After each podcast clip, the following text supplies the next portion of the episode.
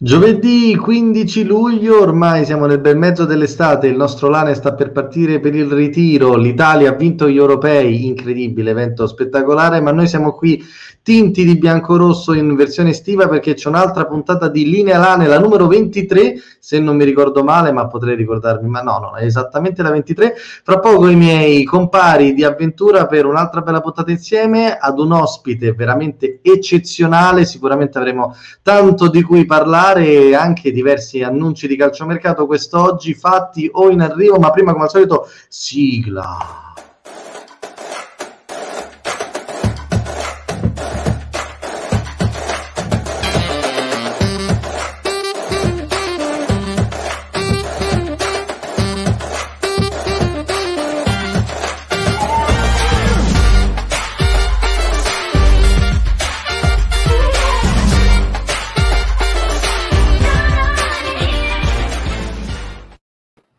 Ciao a tutti Lane maniaci, quindi altra puntata di Linea Lane questa sera, sempre con Stefano, Ale Marco, sempre connessi. Il lato, questo qui destro dello schermo è collegato da Roma, quello sinistra dal, dal Veneto, in particolare dalle ridenti cittadine di Cittadella, oggi anche protagonista per altre cose, e di Colonia Veneto. Come state ragazzi? Vi vedo tutti un po' in brodo di giuggiole. Saranno i colpi di mercato di oggi? Me lo chiedo così? Ma, ma finalmente Cittadella sembra stia per fare una cosa importante, una cosa giusta. bene, bene così, no? La, la vendita dell'anno. Eh, esatto. È vero. esatto, qualcuno, esatto qualcuno, ha fatto pressione da, da dall'interno del territorio. Però non esatto. Quando è che sei andato, Ale, quando sei andato a parlare con Marchetti per risolvere il problema? No, guarda, domani ho la moglie che va in sede. E... Ah, domani? Sì, domani. domani. Ah, è una notizia vera, eh? È una notizia va, va, vera. Veramente, va veramente in sede domani, va per iscrivere il bambino alle giovanili, però... Eh, già che c'è, già che, già c'è, che c'è cioè che cerca di porta, finire porta la bustina di linea lane del esatto. contributo all'acquisto il cartellino. Esatto, esatto, esatto. perché? Perché oggi tanto di calciomercato si parla intanto ancora tanti subito connessi. Ciao per Paolo Antonio Riccardo Corrado Fabio insomma tutti quanti già pronti per parlare di Vicenza. Con un ritiro ormai imminente partono domani sono partiti oggi domani domani. domani alla volta comunque di un ritiro vicino Vicenza. Oggi giornata di mercato c'è stato già un annuncio, quello di Crecco, è in arrivo l'annuncio di Calderoni che ha già fatto un post strappalacrime in cui ha scritto è stato bello, tre anni bellissimi, intensi, ma adesso c'è un nuovo capitolo da scrivere, insomma ha scritto il classico post di saluti piuttosto banale, però comunque questa è la cosa che ci interessa anche meno perché probabilmente sarà annunciato già in serata, vedremo anzi se sarà eh, se saremo noi proprio a darvi l'annuncio in diretta e poi ovviamente Federico Proia è sembra essere a un passo dal vestire bianco-rosso, per quello che sarebbe un altro acquisto decisamente scoppiettante. Ehm, io però sono veramente in brodo di giuggiole anche io perché abbiamo un ospite che definire la storia del Vicenza forse è un eufemismo, quindi non so se vogliamo annunciarlo subito, vogliamo prima mantenere un po' di suspense e dire qualcos'altro sul mercato. Ragazzi, annunciamolo, annunciamolo, annunciamolo. Non credo Ragazzi, di potermi contenere a lungo. È, eh. con noi, è con noi il presidentissimo, è con noi Pieraldo. Eccolo qui, ciao Pieraldo! Ciao a tutti, Pieraldo, ciao. ciao e buona serata ciao, a voi. Pieraldo. Ragazzi, l'abbiamo ciao, inseguito, ciao, l'abbiamo incastrato a casa, alla fine ha ceduto e ha detto sì, va bene, verrò a farvi compagnia per un'oretta a parlare di Vicenza con voi. No, non è vero, è stato gentilissimo e disponibilissimo, veramente è un onore per noi averti qui con noi Pieraldo, grazie mille veramente. No, grazie a voi. L'onore è sempre mio quando si parla di Vicenza, per cui mi fate solo sempre un regalo. È che purtroppo voi fate la trasmissione, la diretta sempre alle nove e mezza.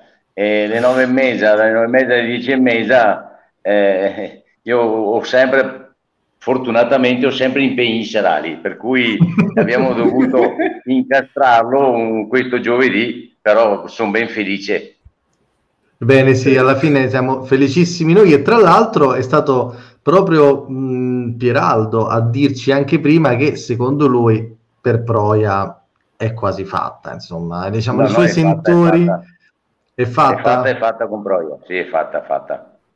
Esatto, allora quello di cui si dice tanto con Proia, qual è la situazione? Il Cittadella aveva chiesto una cifra molto alta, a noi erano arrivate anche fonti che, abbastanza sicure che dicevano che la richiesta di partenza fosse oltre 2 milioni. Dopodiché, mh, alla fine, in un modo o nell'altro, e probabilmente anche la volontà del giocatore potrebbe aver inciso. Poi, ragazzi, parliamo sempre col condizionale. Questo ragazzo non è ancora qui. Peraldo dice che fatto io sono scaramantico, perché giustamente io abito sotto la linea gotica.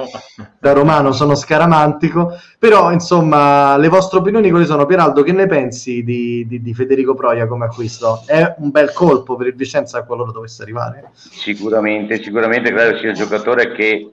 Eh Fa, fa, fa, molto, molto, cioè un giocatore molto importante per Vicenza, soprattutto perché ha grandi qualità e anche grandi margini ancora di crescita, per cui penso che sicuramente, questo non, non, non lo so per certo, ma a mio modo di vedere, che per, da quello che dalle notizie che ho io e so come si muove il Cittadella, credo che l'abbiano dato a titolo definitivo, perché Marchetti diceva se ho un'offerta interessante lo do, altrimenti me lo tengo. Per cui per Giusto. darlo a quell'offerta lì è, è solamente a titolo definitivo. E questo credo sia la, la, la, la, notizia più bella perché almeno si comincia ad avere qualche giocatore di età giusta perché 25 anni è l'età perfetta da far crescere capito? Cioè, questi sono i giocatori che ci vogliono. Ce ne vorrebbero 5 o 6 così per, per cominciare a mettere un, un, po' di basi. Però per il momento va bene. È, è, già, è già tanta cosa questa. A differenza di Dio che in prestito quello è un giocatore che dopo lo devi restituire, perché se fa bene lavori per, per il Monza, se non fa bene, se non fa bene devi ripartire da capo, però devi sempre ripartire da capo in una maniera o nell'altra, purtroppo qui prestiti. Dall'altra parte mh, queste sono scelte che le, le valutano i, le, le, la proprietà, i dirigenti, per cui staremo a vedere a fine campagna trasferimenti, vedremo come si sarà mosso il Vicenza finora si sta muovendo, eh, si sta muovendo molto bene. Tutto qui.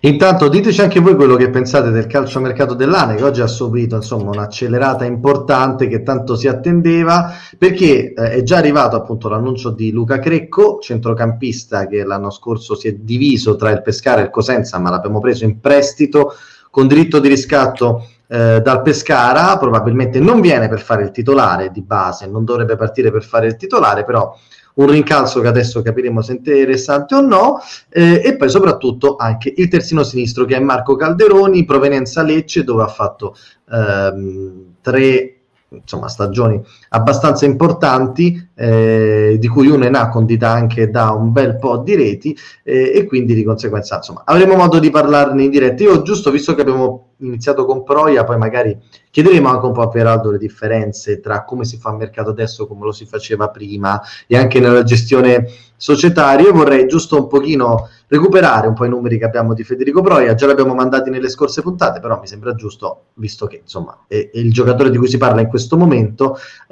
e, Ale mi dice anche un po' che ne pensi tu, eccoli qua, i numeri del buon Federico Proia della scorsa stagione, vai, dimmi un po' cosa hai visto in questo giocatore, oltre eh, insomma a, alla maglia del Cittadella, che tanto sappiamo che ti sta simpatica. Ecco. Sì, sì, sì, sì, proprio tanto.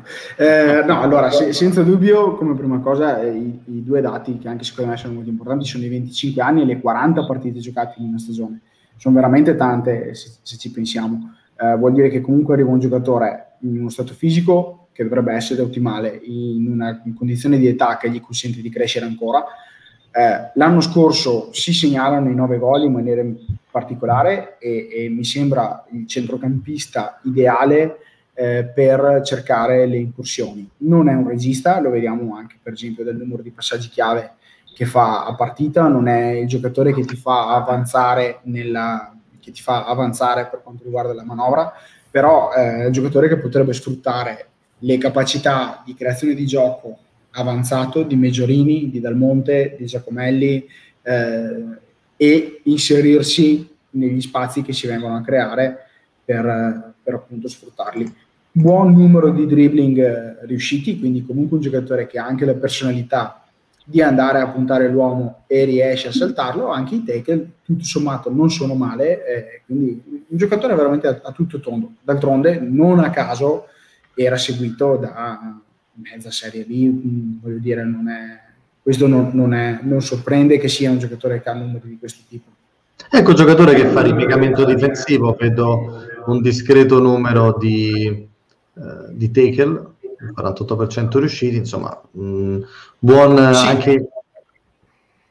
Sì, sì, tieni conto che comunque è un numero di tackle che è molto superiore alla media, alla nostra media attuale. Tieni conto che noi viaggiamo con una media di un tackle 40 riuscito a partita, eh, quello, il numero che hai fatto vedere prima erano 4,30 con una realizzazione del 50% vuol dire che è attorno ai 2,15 eh, 4,5 2,25 è molto sopra alla media del Vicenza ancora, e il Vicenza è già una squadra sopra media rispetto alla Serie B per quanto riguarda i contrasti giocava anche in un sistema di gioco che lo portava a comunque cercare il duello sia difensivo che offensivo con, con le persone che con i giocatori che aveva davanti.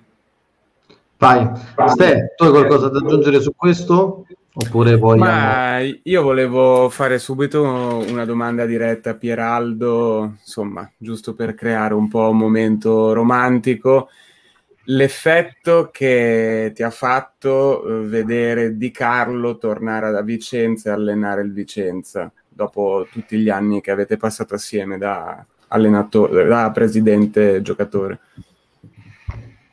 Ma, mh, mm, diciamo che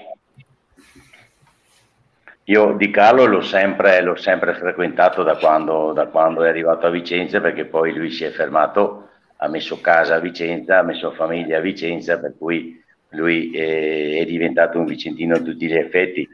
Credo che eh, si è, si è, preso anche un po' di rischio eh, fare l'allenatore a Vicenza perché essendo, essendo, il di Carlo, il mimo di Carlo, gio, cioè giocatore, eh, si è preso un po' di rischio.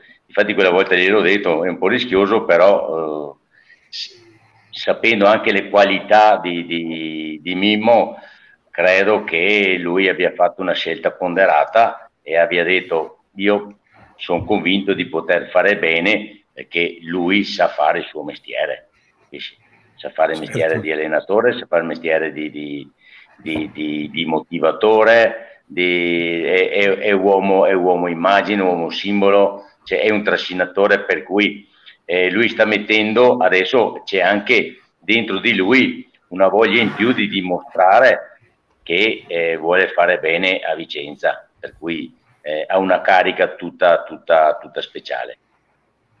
Certo.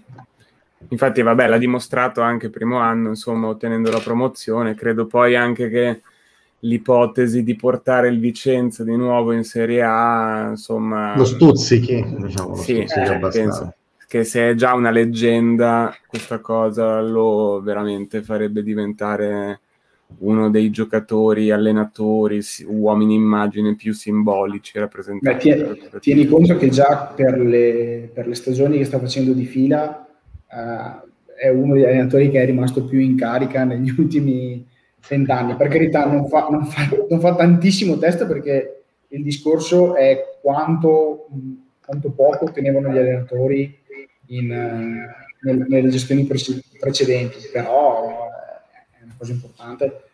Quant'è che non vedevamo un allenatore presente tre stagioni di fila a Vicenza?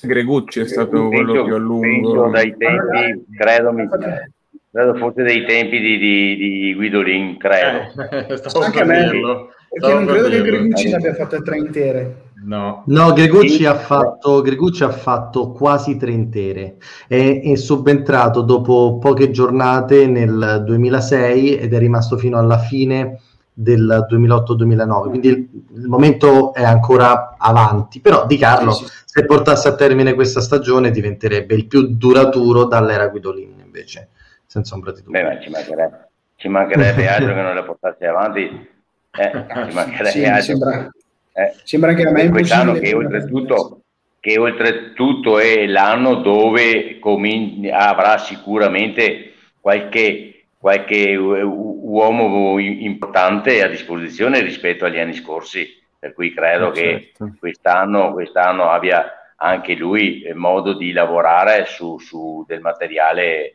mh, ancora più, Più valido di quello di quest'anno, sicuramente. Mm, Io pure voglio fare un po' una domanda ricollegata un po' a quali sono le diversità principali che vedi eh, nella gestione di una società, nel fare il mercato rispetto all'epopea dalle carbonare ad oggi?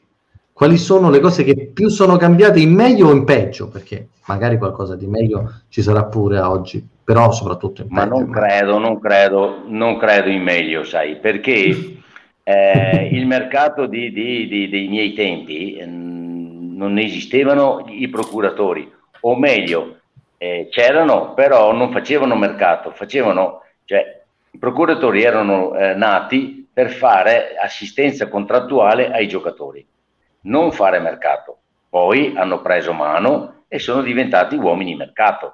Una volta i- i- le trattative si facevano fra normalmente fra direttori, fra direttori Mhm. sportivi o fra direttori generali. Dopodiché eh, arrivavano i presidenti a stabilire sì, si fa oppure no, non si fa. Però le trattative erano sempre portate avanti fra, fra- fra- fra direttori. E adesso mh, io non ho mai fatto una trattativa come quelle di adesso con, con i procuratori di mezzo, perché adesso i procuratori, cioè noi vediamo quanti procuratori ci sono dentro in varie società. Cioè, eh, ci sono delle società che sono legate a due, tre, quattro procuratori e questi gestiscono loro. È vero, Cioè, è vero, è vero. è tutto un altro mondo di fare mercato. Io credo che eh, sia un, al- ripeto, un altro modo di fare mercato, però il vero mercato mi sembra che fosse quello dei miei tempi, diciamo così, perché adesso eh, è tutto un mercato, ripeto, però io non l'ho mai vissuto questo tipo di mercato e, e no- e non saprei neanche giudicarlo, capito? Però conoscendo tante- tanti addetti ai lavori, conoscendo tanti presidenti, ehm, vedo le loro difficoltà andare a trattare i, i giocatori perché oggi come oggi devono trattare con, i procuratori. Mm, non, non mi sembra che sia una cosa giusta. Ecco. Quindi possi- possiamo dire che non è un caso se Dio e Proi hanno lo stesso procuratore, quindi al netto di queste considerazioni, visto che è sempre Michelangelo Minieri, e Ex grande giocatore dell'Ane, tra l'altro. Sì. Beh, magari eh, avere un rapporto sono- privilegiato con lui ha, ha aiutato un po' la trattativa. no? Sì e no, sì e no. Probabilmente queste sono state due trattative che ehm, intanto una in prestito e una in definitivo, per cui hanno già due, sì, due modi operandi diversi. E, mh, con Dio forse c'era un certo tipo di rapporto con, con il Monza, con la società, meglio fra due società. E mentre il discorso Proia lì è stato un discorso eh, economico, perché lì se lo sono giocati a- al, al rialzo, per cui credo che qui il procuratore abbia fatto, cioè sono state due situazioni eh, completamente diverse. Ok. Poi Però- il- lo stesso procuratore probabilmente magari avrà indirizzato da una parte e dall'altra, questo Certo. può anche starci, però sono due trattative ehm, totalmente diverse una dall'altra, capisci? Certo. Vai Ale. Presidente, una cosa che mi chiedevo era, mh, lo dicevamo nei giorni scorsi quando è arrivato Dio, do- dovesse arrivare Proia diventa ancora più vero, no? Sono due acquisti che eh, mandano anche un messaggio un po' alla- a- a- su, su quali sono le ambizioni della società. Eh, quanto è importante che questo, fare un acquisto che dia mh, anche questo messaggio sia ai giocatori che sono già in rosa e è anche influente darlo al resto della competizione, cioè mh, è- ha senso dire che è una maniera quasi non per intimidire, ma per far capire che quest'anno si vuole puntare a qualcosa di importante e che grandi acquisti portano altri acquisti.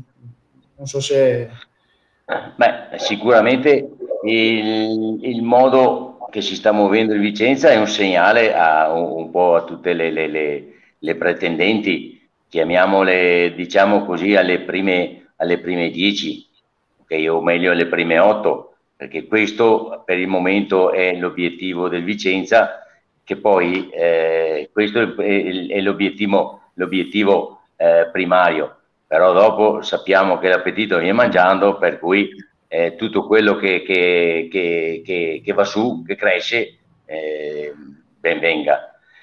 Questo è sicuramente un segnale, un segnale per, sia per gli avversari, ma un segnale anche per, per tutto il movimento della Serie B calcistico, da giocatori a procuratori e poi soprattutto per la piazza, che è importante. Adesso è da sperare che ci, siano, eh, che ci sia la possibilità di avere il pubblico, perché sappiamo quanto è importante il pubblico a Vicenza, cioè quanti punti porta il pubblico a Vicenza.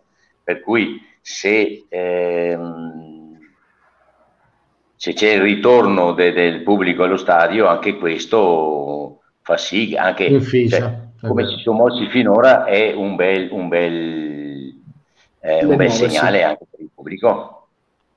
Io vorrei segnalare veramente tantissimi messaggi, grande Piraldo, grande Piraldo, tantissimi, il presidente, Pierpaolo nel cuore dell'Area Rossi Vicenza, poi ci sta Nicola che recupera un no Pieraldo, portaci in Europa, eh, Alberto che dice Peraldo mito di Vicenza, grandissimo presidente Pieraldo, dice Claudio, insomma c'è un affetto veramente intramontabile, poi però c'è anche un saluto speciale eh, che vogliamo mandare in diretta da parte del Cive che dice ciao Pieraldo con un coricino da parte di, di, di Civeriati che dovremmo invitare anche lui in trasmissione al più presto Cive. Te lo diciamo allora, perché alla fine Vai. Eh, lasciatemi, salutare, lasciatemi salutare Stefano che è stato oh, uno dei, degli acquisti più, più, onerosi per me ok perché, perché, perché Stefano, Stefano era, era, era, un gran giocatore a quel tempo, specialmente per le, per le categorie nostre. E mi ricordo abbiamo fatto un grosso investimento su di lui. E dopo forse non, non, non, non diciamo che eh, con lui non abbiamo, cioè mi sarebbe piaciuto che i, i risultati che abbiamo avuto ci fosse stato anche lui, capito? Invece, invece, invece insieme al gruppo storico, è, diciamo. stato con noi, è stato con noi forse per troppo poco tempo, però devo dire che una persona, è stata una persona correttissima, straordinaria e poi questo era, questo era un talento, eh. E questo era un talento, voi non ve lo ricordate sicuramente da, da, da calciatore, ma questo era un talento. Dice eh, Pieraldo ti ho fatto spendere, ma ti voglio bene. Risponde, risponde così, grandissimo. Cipe. Questo poi è uno scambio che cioè, lì ci sta Alessandro che probabilmente adesso ci si mette a piangere in diretta. Bene. Quindi, quindi... tutto di nuovo. esatto. esatto, esatto, giusto così. Marco, ma tu che stasera sei un po' intimorito dalla presenza no, del Presidente, ma gli vuoi chiedere qualcosa? Pure eh, tu? Certo, cioè, ho mille, eh. mille domande, aspettavo. Dai, fagliene una, giusto. su. Allora, parlando di, parlando di, mercato, Presidente, te la butto lì così, ti viene in mente una trattativa, non so, strana, particolare che avevi fatto all'epoca, un qualcosa di, di strano, diciamo, tra presidenti? Ma eh, ovviamente. Ne ho fatte talmente tante di trattative che effettivamente ce ne sono state di tutti i generi. Ehm, credo che forse la, la, la, la perché poi ci sono, c'erano aspetti di, un, di, una specie dell'altro, cioè ci sono stati tanti risvolti nelle varie, nelle varie trattative. Eh, io mi ricordo per esempio che eh, una volta sono andati avanti mesi per, per, per la trattativa di un giocatore, eh, poi mi ha chiamato una persona e mi ha detto Pieraldo guarda eh, ti do così, così e così. E praticamente i, al telefono a mezzanotte c'erano i primi telefoni portatili in cellulari, macchina, certo. eh, eh, i cellulari, e mi ha chiamato e in cinque minuti abbiamo definito il giocatore, che era un giocatore oltretutto in vendita, non in acquisto neanche, capito? Però le trattative sono state tante, una volta con, con, con Mario Cecchigori, ci siamo sentiti al telefono, penso, tre minuti E lui mi ha detto, digli al tuo direttore che si metta in contatto col mio, e digli che per me va bene, e digli al tuo che va bene. E fatto, capito? Cioè, c'erano anche trattative, trattative di questo genere qui. Poi, non ti dico quella di, di una di, di, di, quella di Mendes. Mendes, quando è arrivato a Vicenza, eh, è arrivato in aggiunta a Otero, ricordatelo, non è sì, che sia stato sì. trattato come bonus. Come è successo? Come è avvenuto? Ma è successo che noi avevamo definito, definito uh, Otero con il procuratore, perché a quel tempo Paco Casal era il procuratore che è numero uno che portava i giocatori ehm, uruguagi a, in Italia e in Europa. In Europa. E, e, praticamente noi eravamo interessati a Otero e, e quando Gasparini è andato all'aeroporto per definire la trattativa, noi avevamo già definito il prezzo di acquisto, però doveva andare a firmare le carte in pratica, e il contratto, mi chiama e mi dice Pieraldo guarda che eh, oltre Otero ne ho preso anche un altro. Ho speso poco non ti ho neanche avvertito perché detto, io gli ho detto hai speso poco? sì e allora hai fatto bene gli ho detto vorrà, dire, vorrà, dire che, vorrà dire che si faranno compagnia capito? e così è arrivato certo. un altro grande giocatore che era Mendes dopo lui mi dice ma guarda che questo fa parte della nazionale e ho detto, hai fatto non bene, benissimo. Tanto per dire, qui non c'è neanche stata trattativa. Questo l'hanno messo sopra, hanno voluto un po' di più soldi e abbiamo chiuso. Meglio, Gasparini ha chiuso. Anche senza dirmelo perché, perché, perché era un affare, ma era così che bisognava fare, capisci? No? Aspetta che sento l'altro, st'altro. Quando si è convinti si fanno le cose. Il, il, famoso, il, famoso, prendi due paghi uno, insomma, in questo caso.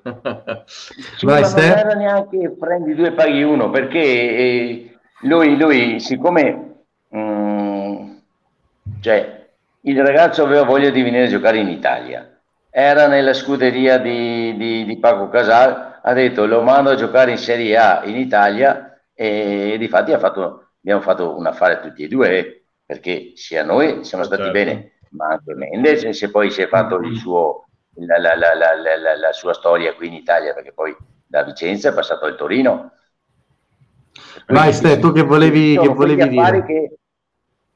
Sì, io volevo, volevo, visto che stiamo parlando appunto un po' di trattative, io volevo sapere quello che si dice di un grandissimo giocatore che molti hanno dato per vicino a Vicenza e non è arrivato, che è Nedved era vera la trattativa che era in piedi su di lui. Mi hai rubato è... la domanda, mi hai rubato la domanda. Non è, non è stata fatta una trattativa lì, lì è okay. successo questo.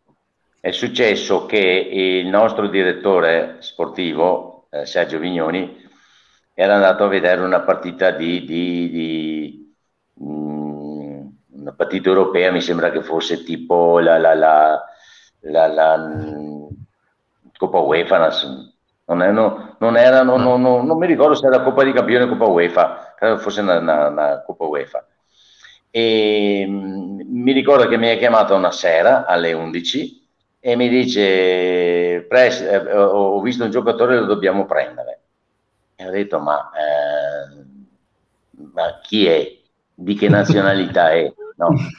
E era della Repubblica Ceca la Repubblica Ceca era, non era comunitaria, per cui noi a que, quell'anno lì dovevamo avere eh, il massimo due, due extracomunitari e gli extracomunitari noi li avevamo già presi con Otero e Mendes, per cui gli ho detto eh, Sergio non lo possiamo prendere, ma ha detto con un milione, un miliardo e due, un miliardo e tre lo portiamo a casa, questo è un grande giocatore, eh, lei mi deve credere, ma io ti credo Sergio, ma se non lo possiamo tesserare, come possiamo farlo?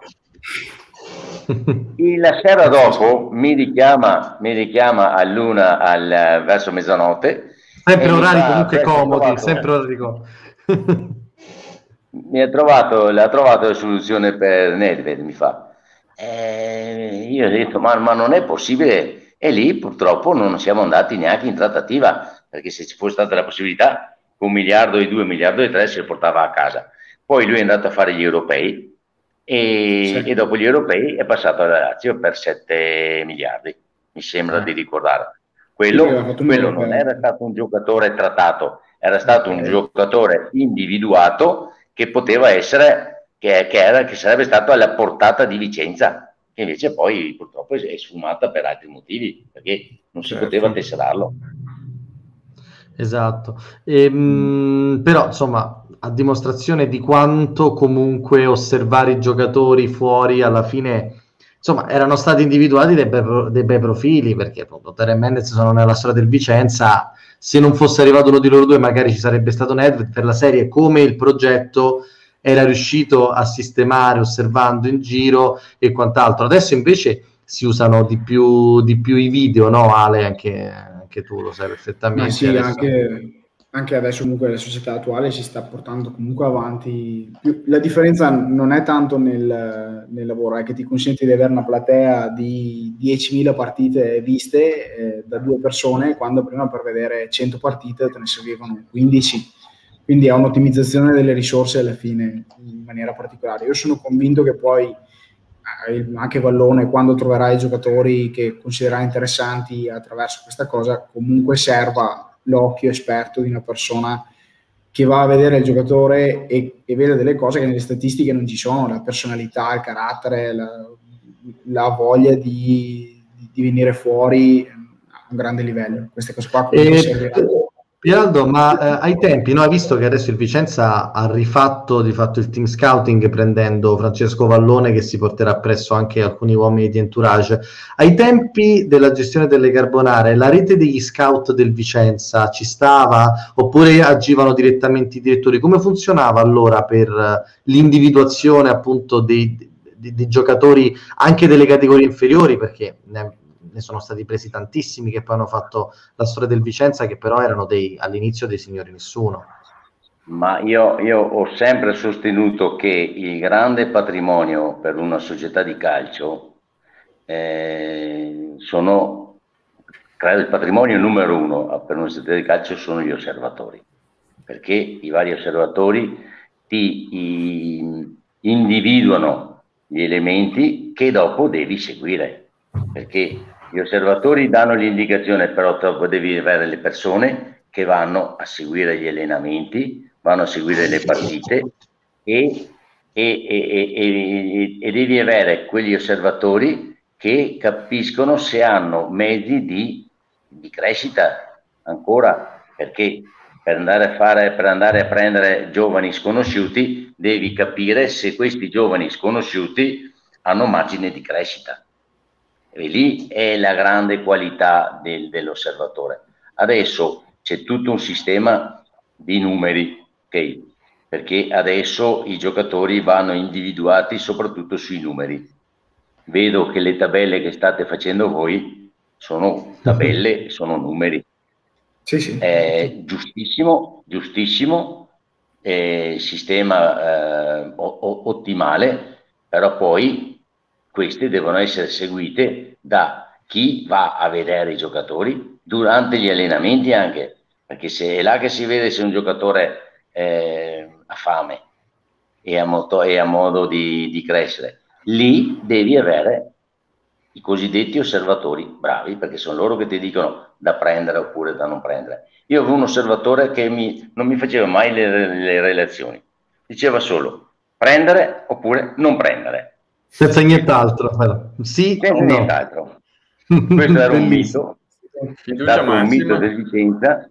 Questo era stato un mito de, de, anche come, come, era un giocatore, è stato un ex, un ex biancorosso che poi ha fatto eh, altri, tanti altri campionati, ma non c'è nessun, nessuna, nessun mistero. Questo era eh, il mio grande amico e grande osservatore che, di, che si chiamava Albano Vicariotto che purtroppo è mancato, ma però questo era, questo era di poche parole, però se ti diceva che era un giocatore da prendere, quello potevi andare sicuro che quello sarebbe diventato un giocatore. Io non so ragazzi se voi, se voi, avete altre domande, io però ne volevo fare una e poi tra l'altro ce ne sono anche un paio dal pubblico che sono molto molto molto sfiziose e interessanti. Eh, Pierado, tu segui sempre il Vicenza perché sei un tifoso prima addirittura di essere stato il presidentissimo, o meno so che così ti senti. Quest'anno tu hai visto un parallelismo tra il ritorno in Serie B del 94-95 e la stagione di quest'anno, sia un po' di adattamento alla categoria, conferma della, della rosa, oppure secondo te eh, no, non è così e sono stati due approcci molto diversi? Perché molti se lo sono chiesto, molti hanno detto questo mi ricorda il ritorno, ehm, tra scusa, 93-94. Ehm, perché molti si sono detti questo mi ricorda il primo anno della B delle ragazze dalle carbonare. Eh, secondo te è vero oppure no? Ma eh, sicuramente sì. Il, il, primo anno di Serie B eh, era molto, stato molto eh, simile a quello di quest'anno, perché la, la, la, diciamo che i giocatori, cioè sono stati fatti pochi innesti, eh, anche perché era, era, un momento per, per me eh, molto, molto difficile, non c'era disponibilità economica, per cui bisognava fare, bisognava fare le cosiddette nozze con i fichi secchi. E, e, quando, e quando ci siamo salvati il primo anno in Serie B, è stato l'anno che poi Livieri eh, non, è, non è rimasto non, o meglio non, non, ha voluto rimanere nonostante io gli avessi proposto due anni di contratto perché io ero sicuro che con Livieri mi sarei salvato e, e io avevo solo bisogno di salvarmi un altro anno per consolidare perché eh, le, le, le, cioè, i ricavi della Serie B erano molto importanti rispetto a quelli della Serie C. La Serie C erano solo bagni di sangue, mentre in Serie B a quel tempo facendo una serie B oculata si riusciva a, a sistemare un po' i, i, bilanci vecchi. Per cui io ero sicuro che con Olivieri mi sarei salvato, però invece Olivieri, torno al discorso di prima, lui non, non è rimasto a Vicenza perché lui mi ha detto, Presidente, lei, io mi fa, da questi ragazzi qui ho tirato fuori tutto. Io da questi, da questi giocatori non posso non ho più niente da pretendere, perché non posso più avere, perché li ho spremuti tutti. Per cui, siccome lei non ha la possibilità di cambiare squadra, mi fa, lei deve cambiare allenatore. E, e lì è stata una, una, un'altra, un'altra, un'altra um, eh, dimostrazione di, di, di, saggezza da parte di, di Olivieri. E, e questo, questo ha fatto sì che però poi è arrivato un volto nuovo che ha dato quel qualcosa di nuovo, eh, però ave, avevamo anche un gruppo di, di, di, di, grandi, di grandi uomini, di grandi giocatori, perché poi hanno dimostrato quello che, che, hanno dimostrato nei due, tre, quattro anni successivi, o meglio con i quattro anni di, di Guidolin. E questo perché? Perché noi avevamo la possibilità avendo tutti i giocatori di proprietà, perché non ne avevamo in prestito, o se li avevamo qualcuno di in prestito, li avevamo con il diritto di riscatto senza conto diritto, per cui è stato possibile lavorare sulla continuità. E i giocatori, siccome ehm, io, io, ho sempre guardato, quando, individu- quando, quando noi, io e, e il nostro staff, il mio staff, aveva individuato, a parte la capacità eh, tecnica calcistica dei, dei, giocatori, ma soprattutto avevamo capito la, la, la, la morale, la, cioè, mm, la, maturità di questi ragazzi, eh, sapendo che erano ragazzi sani e seri, eh, quelli ce li siamo sempre tenuti, perché lì è messo è stata la base, la base de, de, del futuro, perché i vari Lopez, Di Carlo, Viviani, eh, Murgita sono giocatori che sono arrivati eh, qui, che erano giocatori normali, diciamo così, sono diventati giocatori importanti perché, perché avevano la testa, perché erano uomini. A proposito... io, no, io, ho sempre, io ho sempre detto che io ho avuto la fortuna di trovare grandi uomini. Io non mi sono mai dato, eh, non mi sono mai fatto, fatto vedere, cioè bravo a, a, trovare i giocatori. Io mi sono, sono stato bravo a tenermi lì, quello sì. Certo. Che non è facile neanche quello. E volevo chiederti, Pieraldo, eh, Guidolin è stata, era la prima scelta o c'è qualche sì. retroscena di qualche altro mister che doveva arrivare? No, no, no, no. Prima scelta, ma ancora dall'anno prima. Adesso ti, ti, ti racconto la storia di, di Guidolin. Io mi, io mi, ricordo che quando Guidolin è andato in serie, in serie B con il Ravenna, ok? Ehm, prima, prima, che lui andasse, eh, che vincesse il campionato con il Ravenna, io mi ricordo che avevo detto al mio uh, direttore, gli ho detto, guarda, ho detto che il giorno che eh, andrà via Olivieri, eh, noi dobbiamo prendere Guidolin, perché questo sono sette anni che con squadre più scarse delle nostre ci sempre, ci è sempre menato. Questo ho detto è bravo. E, e, e, mi ricordo che Gasparini mi ha detto sì, hai ragione, effettivamente questo è un, un bravo allenatore. Quando è andato in Serie B poi con il Ravenna, lui è stato chiamato a, se vi ricordate, a Bergamo. A Bergamo, a Bergamo sì. E mi ricordo che ho detto a Gasparini, ho detto caspita, ho detto, sono contento perché è andato in Serie A, però se devo però... dirti mi dispiace perché, perché, abbiamo perso il nostro allenatore futuro. E, e, invece lui quando è stato a novembre è stato esonerato dall'Atalanta, perché quella volta, ed era, ed era il, il 30 ottobre del 93, noi siamo andati a giocare ad Andria e abbiamo perso 1-0 con gol di 40 da 40 metri e, e, l'Atalanta, e l'Atalanta è andata a giocare a Lecce e ha perso 5-1. A quel tempo eh, si faceva scalo a Roma, le, le, le squadre che, che, che, andavano su e giù da, da, cioè in trasferta su e giù per l'Italia facevano sempre scalo a Roma e alla sera de, della domenica ci si trovava sempre là a aspettare la, la, la, la coincidenza dell'elettroaereo e mi ricordo che, che quella sera ho trovato, trovato Guidolin che era distrutto e mi ha detto Presidente mi hanno tagliato fuori, mi hanno fatto, mi hanno fatto fuori. E, e dopo due giorni è stato esonerato. Io ho aspettato un giorno, l'ho chiamato, gli ho detto che mi, mi dispiaceva, se poi devo essere sincero.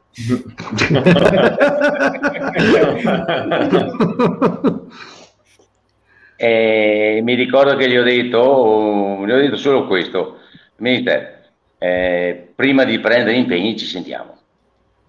Penso che anche per lui sia stata una, una dimostrazione di, di importante perché presidente che lo chiama il giorno dopo de, de la, della, dell'esonero penso che sia stato anche per lui motivo di, di, di così, un po' di soddisfazione.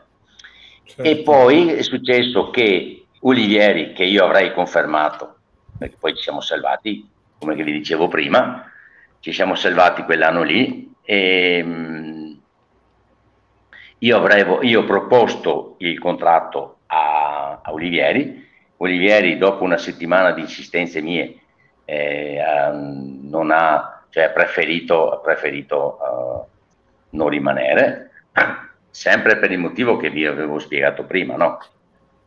Certo. E, e, così io ho preso in mano il telefono e ho, e ho chiamato, e ho chiamato Guidolini e abbiamo fatto il, il, contratto con Guidolini.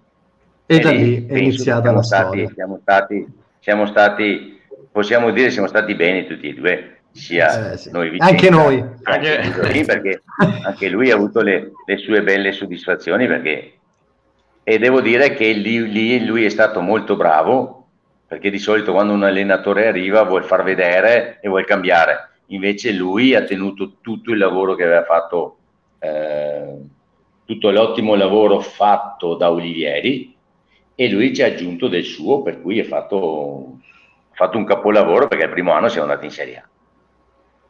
Sì, infatti siamo stati tutti quanti molto bene in quel quadriennio, decisamente. Anche chi era piccolo come me, però è riuscito a vederselo quel Vicenza. Vi sentite ancora con, um, con Guidolin eh, ogni tanto? Beh, più che ci, ci, ci sente, ci vediamo spesso.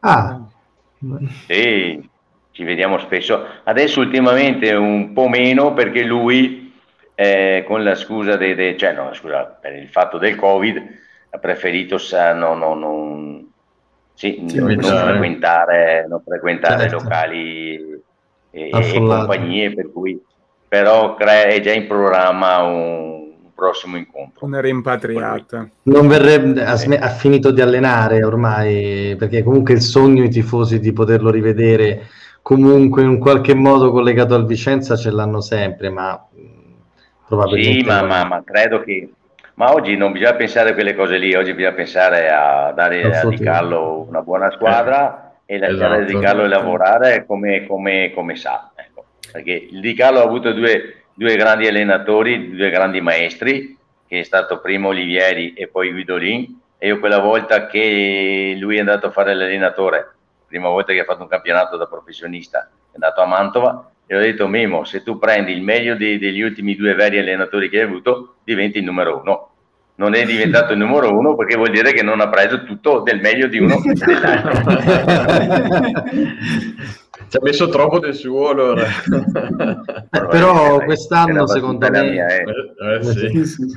però comunque l'attaccamento di, di, di Carlo al Vicenza lo, sta, lo ha dimostrato tutto quest'anno perché nelle enormi difficoltà comunque la squadra eh, se fosse stato mandato via ipoti- ipoteticamente nelle situazioni più complicate, eh, la squadra sarebbe, avrebbe sicuramente patito enormemente tanto, quindi nel senso, secondo me la salvezza, al di là poi di tutti i discorsi modulo non modulo, se, sicuramente ha un timbro importante che è quello di Mimmo. Stefano però voleva dire qualcosa, voleva chiedere qualcosa sì. da un bel po' di tempo. A me piacciono queste domande così un po' filosofiche, perché lui sì, adesso no. sta laureando, quindi insomma... cosa oggi? Stasera? Eh, no. Non lo so, adesso vediamo, ce lo dice lui la sua prossima tesi. No, io volevo, prendendo spunto da, da Moratti, il, il grande presidente dell'Inter, che aveva come pallino Recoba, che non è stato sicuramente il giocatore più incisivo dell'Inter, però era il suo giocatore preferito, io volevo sapere se eh, Pieraldo da presidente aveva un giocatore che magari non era uno di quelli più in voga, più conosciuti, che però era un suo pupillo e sperava facesse una carriera migliore o voleva vederlo giocare sempre. Se c'era, eh. No, no, io non ho mai, io, guarda, non ho mai avuto giocatori pupillo, mai, perché per me i giocatori erano tutti uguali, eh, erano, tutti, erano tutti patrimonio della società e logicamente erano, ce n'erano di tanti caratteri e uno lo dovevi gestire in una maniera, uno lo dovevi gestire magari in un'altra, uno avevi bisogno di essere un po' più duro, con l'altro invece se facevi il duro eh, ottenevi, facevi effetto contrario, per cui eh, bisognava tutti eh, gestirli in una certa maniera, però io non ho mai, mai avuto eh, pupilli, per me erano, erano tutti giocatori, erano, erano, tutti patrimonio del Vicenza, per cui eh, che poi dopo, negli anni dopo, successivi, quando loro hanno smesso, eh, io non ero più presidente, ci siano stati più, più eh, possibilità di, di, di, di così di, portare avanti la, una certa amicizia, quello sì, capito? Perché no, ma infatti sento la, la, mia domanda era parecchi. solo da un punto di vista sportivo, Tecnico, cioè qual era sportivo, sì, il giocatore no, no, che proprio vederlo non c'era uno che, che più ma ti dirò altri... che il giocatore, il giocatore, ma non per niente, il giocatore che, che mi ha, ehm, che io credevo molto, ok, tra i tanti che ho avuto, ma che io ci credevo perché lo avevo, lo avevo visto giocare ed era un giocatore fortissimo per conto mio e poi è arrivato a Vicenza e ha deluso in pieno, ma non so perché, eh, era Provitali. Provitali è stato un giocatore per me che è stata la, la, la, la delusione più grande sotto l'aspetto tecnico, eh, non l'aspetto, mm. perché era anche un bravo ragazzo, un ragazzo che aveva magari qualche suo problemino, però sotto l'aspetto tecnico è stata per me una, una, una delusione, ma non che io abbia avuto eh, pupilli, mai, mm, ma credo che non sia neanche giusto con un presidente avere il pupillo. È vero, è giusto, è giusto. Ci sono un po' di domande dal pubblico, Vale, poi ti, te ne faccio fare una a te. Eh, in particolare c'è Daniele D'Agela, che è un altro dei tifosi foresti. Ciao Daniele. Siamo, siamo tra, tra, i due, diciamo, più rappresentativi tifosi foresti di questa appunto colonia. Daniele D'Agela, grandissimo, che saluto anch'io con tantissimo affetto, chiede di raccontare del falso aneddoto della firma del contratto in bianco di Di Carlo. Perché sì, questo è vero, un aneddoto che si sente. Com'è andata? Beh, eh, allora, voi sapete che Di Carlo è molto furbo, no? Molto astuto. per, per, per, non dire qualcos'altro, diciamo che è molto furbo e molto astuto. Che ne vuole... Mm, non fatemela dire la parola, va bene? Va bene, va bene, non c'è problema, si è intuito qualcosa, però andiamo avanti. E, ehm, allora, noi ad aprile eravamo verso le, le, le, le prime posizioni, mi sembra che fossimo quarti in classifica, e allora eh, io ho organizzato una cena, mi ricordo sempre da De Gobbi, così per stare assieme, fra, per, per com, come si diceva allora, per compattare il gruppo per far capire anche ai ragazzi che c'era bisogno del, del cosiddetto rush finale per poi arrivare a, a un obiettivo praticamente storico. E, e, così abbiamo fatto questa cena, poi è arrivato, ci siamo fermati fuori da, da, dal locale che cominciava a essere le prime serate un po' calde, ci siamo fermati fuori lì dal locale, eh, io con 5-6 giocatori più rappresentativi, anche perché sì, per cercare di caricarli quel giusto che serviva. E mi ricordo che gli ho fatto una battuta a, a Di Carlo e gli faccio, Mimo, ma se andiamo in Serie A, quanti soldi mi dai per rimanere a Vicenza? Perché lui nella sua vita aveva visto solo Serie C in pratica. e, e lui, da furbo, astuto e puntini puntini, se l'è ricordato questa cosa qui. Allora ha detto, conoscendo il presidente, io vado là, gli, gli, metto la firma in bianco, mal, male, male, male che vada, mi dai stessi soldi, capito? E così intanto il giorno dopo sono andato in Serie A, è salito in, in ufficio, ha fatto il grande, no? ha fatto la, la, la cosiddetta firma, firma in bianco, ma alla fine era per prendere i suoi soldi, capito? Questo era il vero della firma in bianco. E allora io gli ho dato, mi ricordo sempre, gli ho dato 10 milioni in più, perché io veramente avevo intenzione di battergli qualcosa, eh? perché pur di, pur, pur di, giocare in Serie A, questo si riduceva il, il, contratto e nella mia mente era sorto proprio questo di, di, di, di togliergli qualcosina. Poi quando ha fatto la firma in bianco ho detto, va bene, dai, gli, gli diamo qualcosina in più. Ale, che volevi chiedere? Dai, che poi eh, volevo... la parola. Ci, ci, riportiamo un attimo anche sul presente. Eh, abbiamo visto con, con, Magalini che delle volte non è chiarissimo come sia il rapporto tra la proprietà e Magalini, o meglio, a volte c'è la sensazione che non sia un rapporto così stretto. Eh, invece, per esempio, con Gasparini e Vignoni sono comunque rapporti che sono durati per tantissimo tempo e eh, che hanno portato poi anche i frutti che conosciamo. Quanto è stato importante appunto questo credo che, che, fosse questa fiducia incondizionata che c'era con queste persone e, e, e, invece c'era questa fiducia, nel senso ovviamente c'era, ma sono successe magari delle occasioni in cui eh, magari ecco, diciamo, Magalini è stata comunicata male la fiducia che c'è in lui e invece comunicavate bene la, la fiducia reciproca che avevate, qualche motivo di screzio con, con loro. Ma, ma guarda, non, eh, io non, non è che conosca bene la, la, la, la, situazione attuale, però devo dire una cosa, che eh, probabilmente è un altro sistema di, di, di, gestire adesso che non ai miei, ai miei tempi, cioè nella mia, nella mia gestione. Cioè, io avevo un direttore generale e un direttore sportivo. Eh, si decideva di puntare su un giocatore e si andava, capito? Se dopo non ci si arrivava, pazienza, però si andava in trattativa sì o no, sì o no, capito?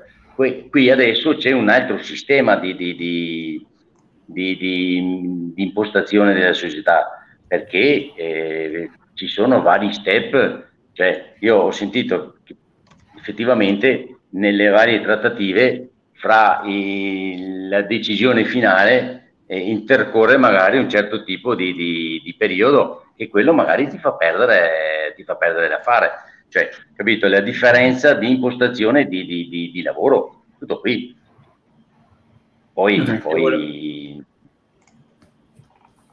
ci può stare. Io, io Pierano, chiederti sempre una chicca. Eh, ti era mai capitato, o meglio, avevi qualche presidente che non avevi proprio voglia di trattare o di parlarci insieme per qualche giocatore che quando ti diceva il tuo direttore sportivo sì, prendiamo sì, questo, sì. dicevi ma no, proprio questo qua. no, ma mh, mm, allora, diciamo che eh, i, i presidenti ce n'erano come adesso, di molto bravi e ce ne sono tanti, ce n'erano e ce ne sono tanti di meno bravi. Io mi ricordo che ho avuto mh, delle trattative con persone che io mi chiedevo come potessero essere a, a quei livelli lì, capito?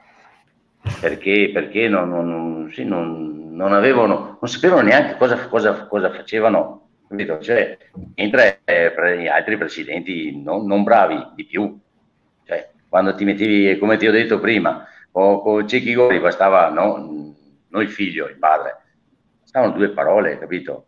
Ed, ed, era così che doveva essere.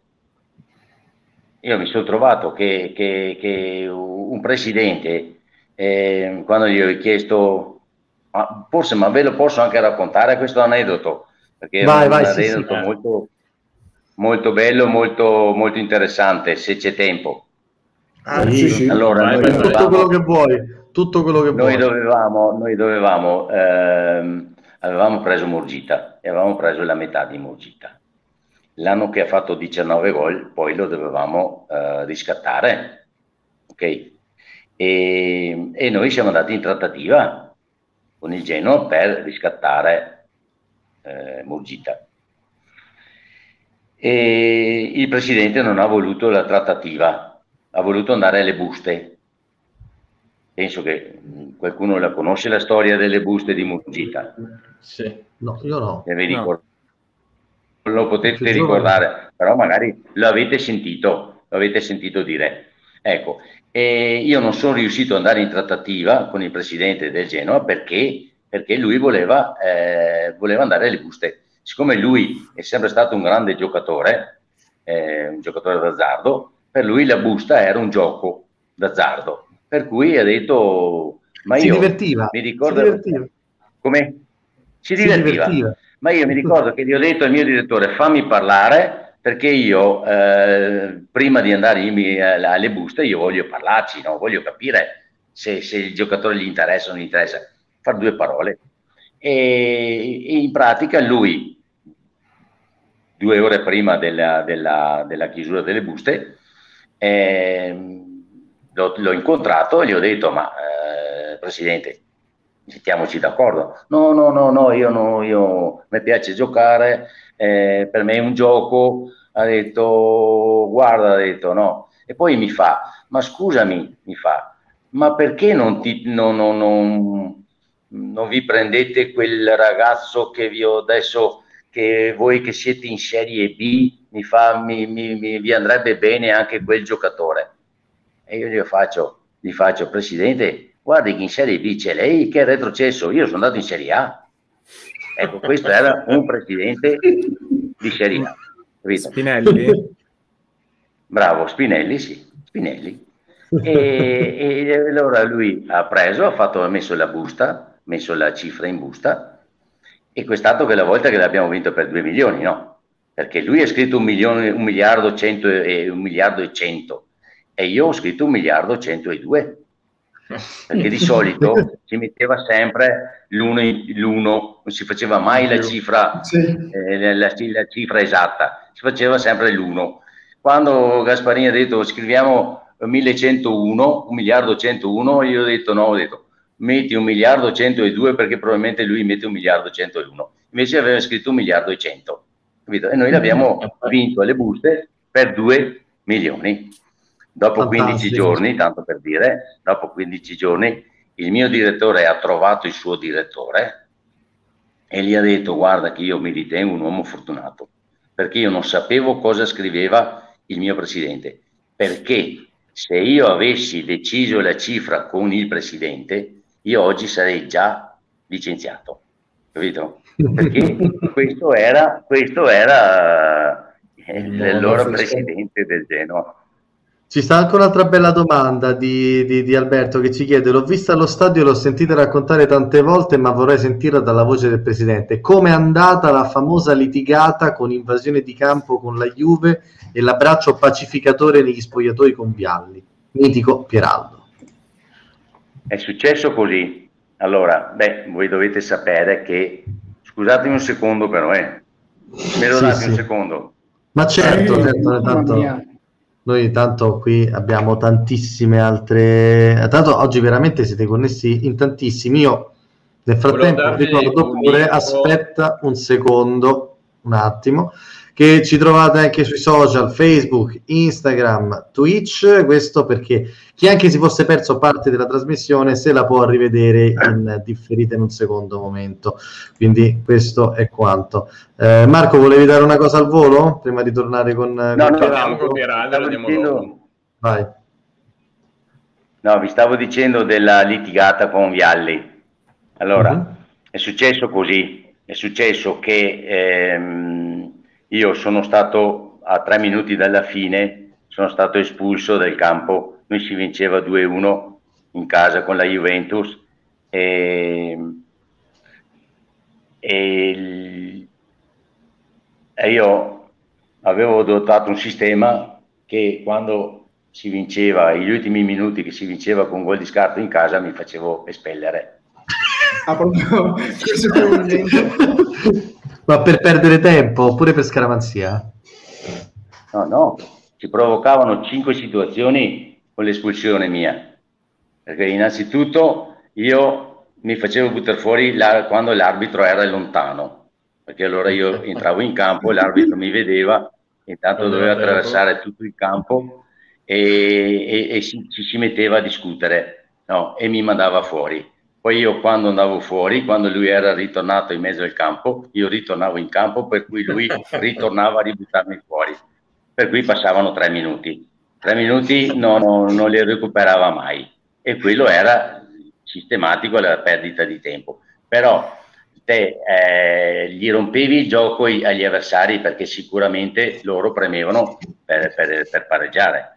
Poi eh, condizionavi sempre l'arbitro perché bene o male aveva mandato fuori il presidente, eh, caricavi i tuoi giocatori, caricavi il pubblico, per cui eh, io la vittoria con l'espulsione l'ho sempre portata a casa. Fantastico. In, que- in, quella volta con la Juventus eh, io sono rimasto, non sono andato in tribuna, sono rimasto lì perché mancavano due minuti eh, aspettavo il fischio finale, quando è stato il fischio finale io sono saltato in campo, no? Nel frattempo ero, stavano uscendo i giocatori della, della Juventus e, e, un giocatore, eh, sì, e, e, Vialli mi fa, eh, mi si rivolge verso di me e, e mi dice che mm, io ho rotto i, le, le, palle eh, tutta la partita. E io ero troppo caricato in quel momento lì. E io ho detto, ma stai zitto miliardario di... e via dicendo. e, e, così, e così lì c'è stato il parapiglia, no? Perché poi gli, i suoi compagni hanno sentito quello che gli avevo detto lì e c'è stata la, la, la famosa litigata, perché poi c'è stato il parapiglia. Però poi, eh, siccome eh, già Ali è una, una, degnissima persona, è un ragazzo intelligente, a me dispiaceva che ci fosse stato questo, questo screzio. Allora l'ho aspettato alla fine de, della partita, ho aspettato che si facesse la doccia, l'ho portato al bar, ci siamo messi al bar lì della, dello stadio, quello della tribuna della, vicino alla sala stampa, e gli ho offerto, gli ho offerto un cioccolatino del Vicenza e gli ho detto, Gianluca, ho detto, guarda, ho detto, scusami, no, però tu devi capire una cosa, gli faccio, che tu sei la Juventus e domenica vinci. Io sono il Vicenza, non so se domenica vinco. E siccome io devo fare tutto per salvarmi, tutto quello che è possibile, anche saltare in campo, io lo faccio pur di salvarmi. E lui si è fatto una ridata, ci siamo abbracciati e, e lì è finita tutta, giustamente come doveva essere, da, da persone che nel momento sei teso, però dopo è così che si deve fare, tutto qua. Sì, finisci in campo. Bellissimo. Intanto una domanda al volo sempre sul Vicenza invece di oggi, ma Proi arriva o no? Ne abbiamo parlato all'inizio trasmissione, eh, intanto ringraziamo anche Rossano che ci scrive e ci guarda da Trieste. Allora, ce l'ha confermato anche Pieraldo, Proia sembra che arrivi, sembra che sia fatto. No, arriva. È fatta, è fatta, ve lo dico io.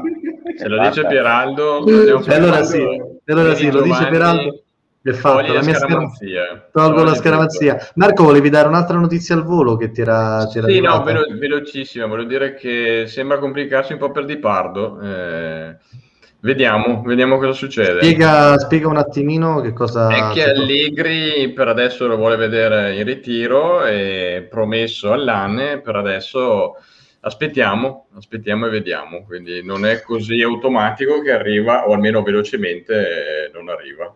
Insomma, e invece, mh, non so ragazzi, avete altre domande per, per Piraldo? Voi due che vi vedo sempre un po' lì pronti. Non so se il presidente deve andare via o può rimanere un altro po', ce lo deve dire lui, se deve andare lo salutiamo, se no, se vuole rimanere con noi no, no. va benissimo. Io ho la moglie via per cui non ho problemi. A posto. allora, allora, andiamo un attimino pure su, su, sugli altri acquisti che ha fatto il Vicenza. Si parla di Marco Calderoni che ormai manca soltanto l'ufficialità al suo arrivo, terzino sinistro eh, proveniente da Lecce, tre campionati, uno in A anche molto buono. Eh, voi che ne pensate ragazzi? È un buon acquisto? Eh, è un giocatore che può darci valore a sinistra, secondo me è sicuramente un usato garantito. Ha 32 anni, ne fa 33 a febbraio, ehm, però voglio un po' di pareri da parte di tutti voi, parto ovviamente dal presidentissimo. Eh, che ne pensa di, di, Calderoni? È un buon acquisto oppure...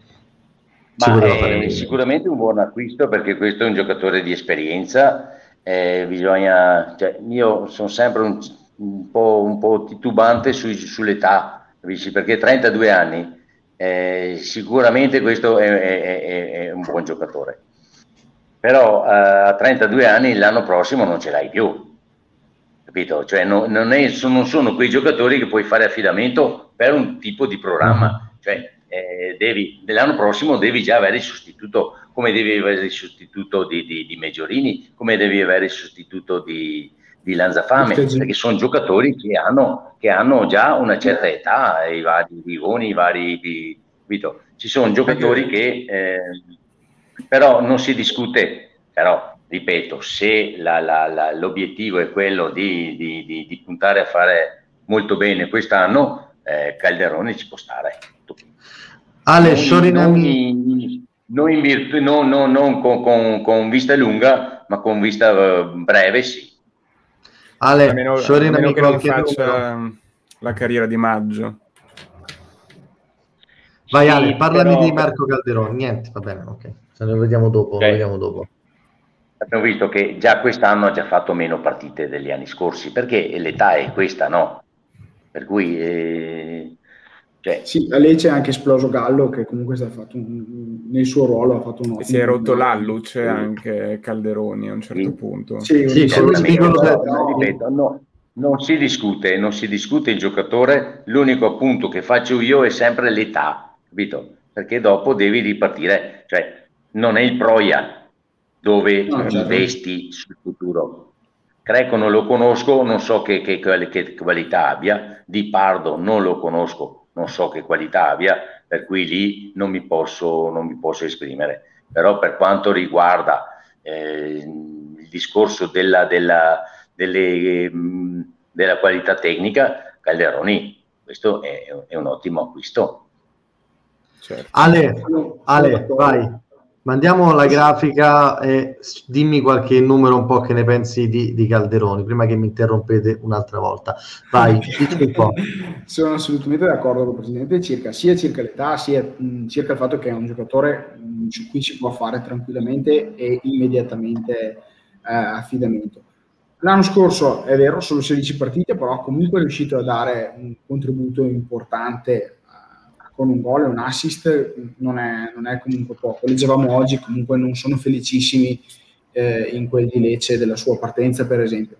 È interessante come numero il numero di cross, per esempio, che lui ne fa 2,57 a partita, è vero, ne sbaglia, ne, ne fa 37% di questi 2,57 sono corretti, ma vuol dire che comunque mh, circa un 85, 0,85 a partita di cross che sono eh, parametrati bene o male quello che fanno. Beh, è il doppio che fa è il doppio di Bruscagin, tra l'altro. Quindi, insomma, c'è no, no, dai, è sempre il parametro. Però eh, più che altro Bruscagin è la, la quantità la quantità allucinante di, è la percentuale molto bassa che ne fa il 18%.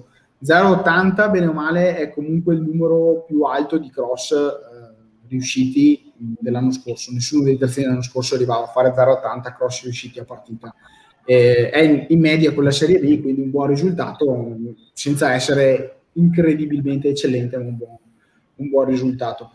0,4, um, 0,4 passaggi chiave accurati, che eh, un po' così è un numero molto importante come di passaggi accurati, quindi vuol dire che è un giocatore che fa avanzare la manovra da questo punto di vista, bene anche il numero di tackle, perché comunque un tackle e 56 a partita, eh, con quasi, lo, scusami, con 0,8 take, 0,8 tackle a partita riusciti, sono bene o male i tackle che faceva l'anno scorso Barlocco, che comunque abbiamo detto era un difensore degno da questo punto di vista. Non è un numero eccezionale, ma un buon numero in ogni caso. Quindi in generale mi sembra un acquisto che ci sta per quelli che sono gli obiettivi, gli obiettivi del, della stagione. Io chiedo a Peraldo pista che potremo portarci sia allora, per ragioni di età né per ragioni di rendimento. Io chiedo a Peraldo, secondo te il Vicenza quest'anno a cosa può realisticamente puntare? Beh, sicuramente i playoff sicuramente i playoff, dopo dipende sempre anche da cercare di capire adesso come si muovono gli avversari e sono chi squadre ragionate. Sposta un pochino il tablet, scusa che adesso si sente un po' meno. Okay. Senti? Sì, adesso sì. Eh. No, vi stavo dice- dicendo che effettivamente adesso bisogna un attimino aspettare e vedere eh, anche gli avversari come si, che, che tipo di squadre eh, mettono in piedi. Però ci sono, ci sono 4-5 società che si stanno muovendo bene e che hanno tutte le intenzioni di far bene.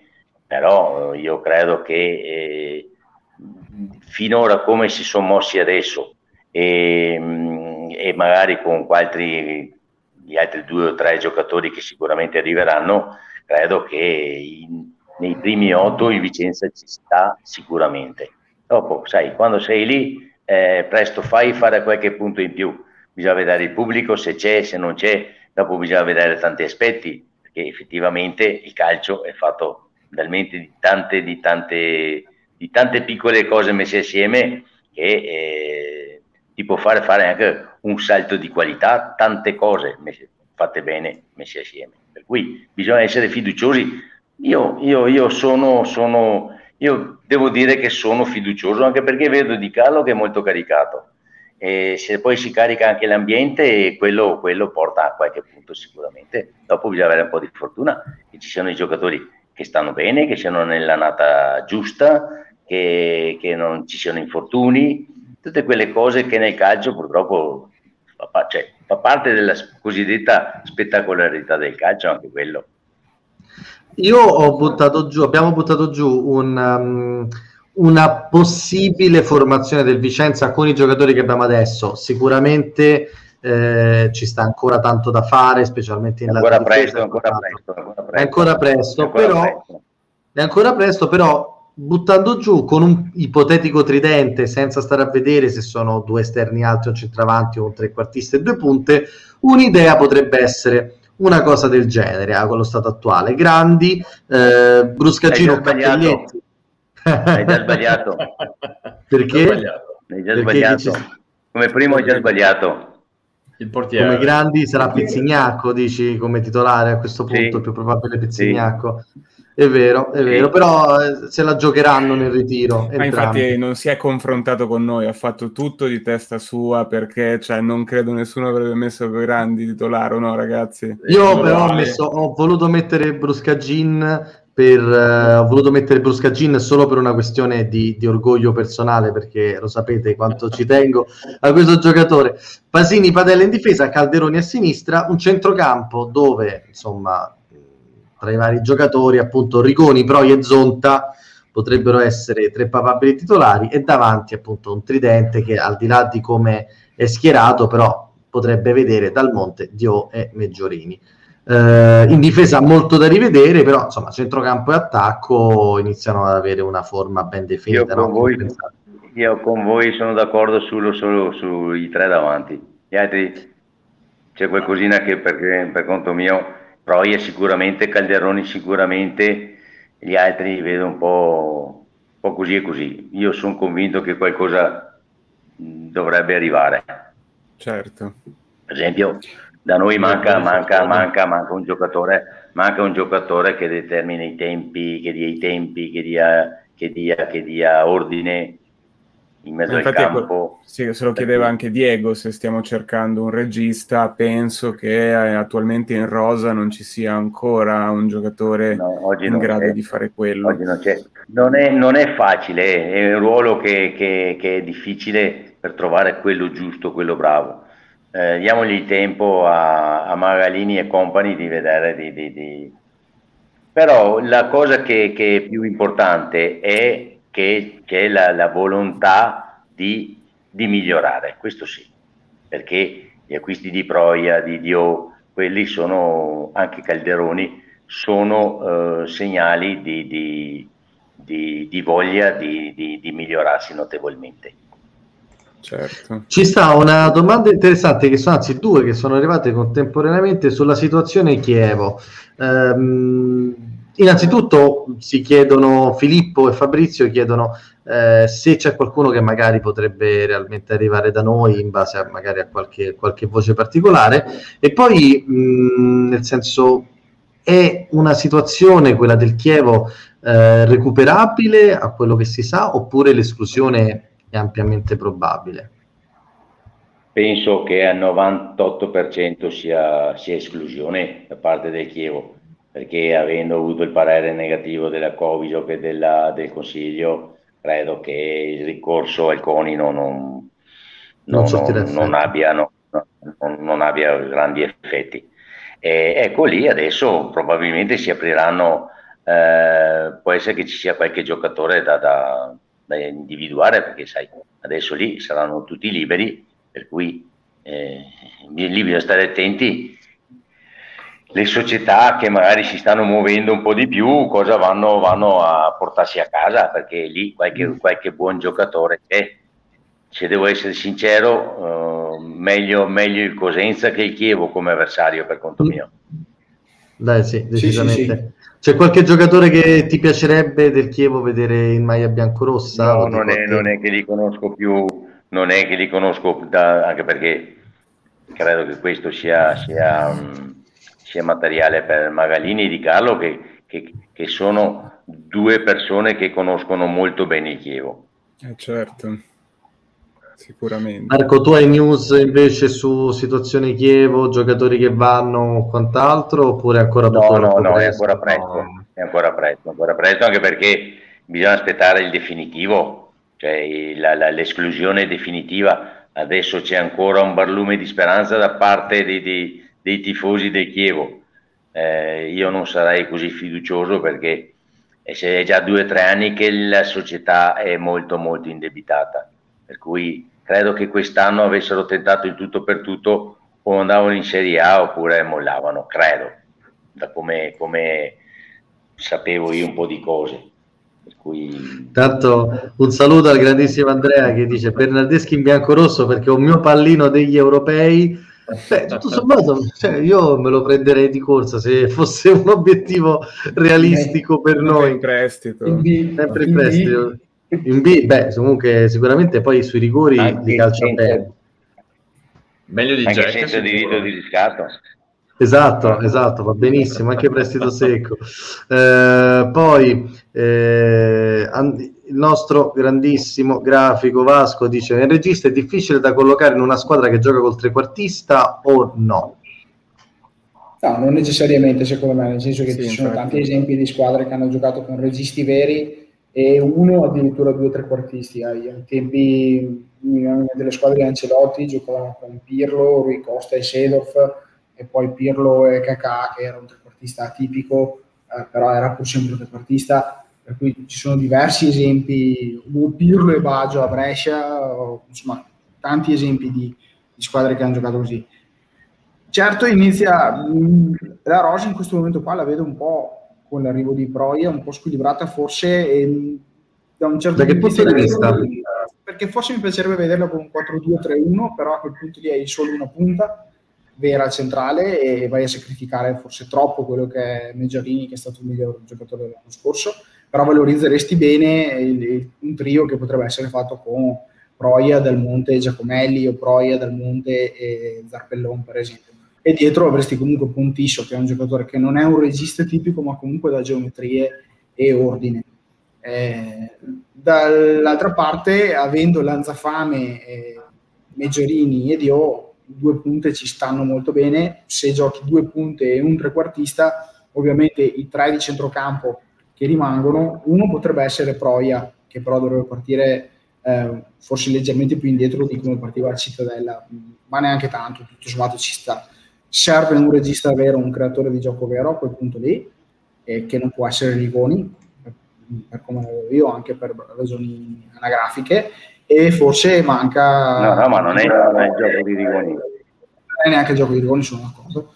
E, e manca un giocatore e, e manca un altro centrocampista e allo stesso tempo avresti Zarpellon che va bene, è giovane, e magari lo sa, Giacomelli che già è meno giovane e magari si aspetta qualcosa di più, eh,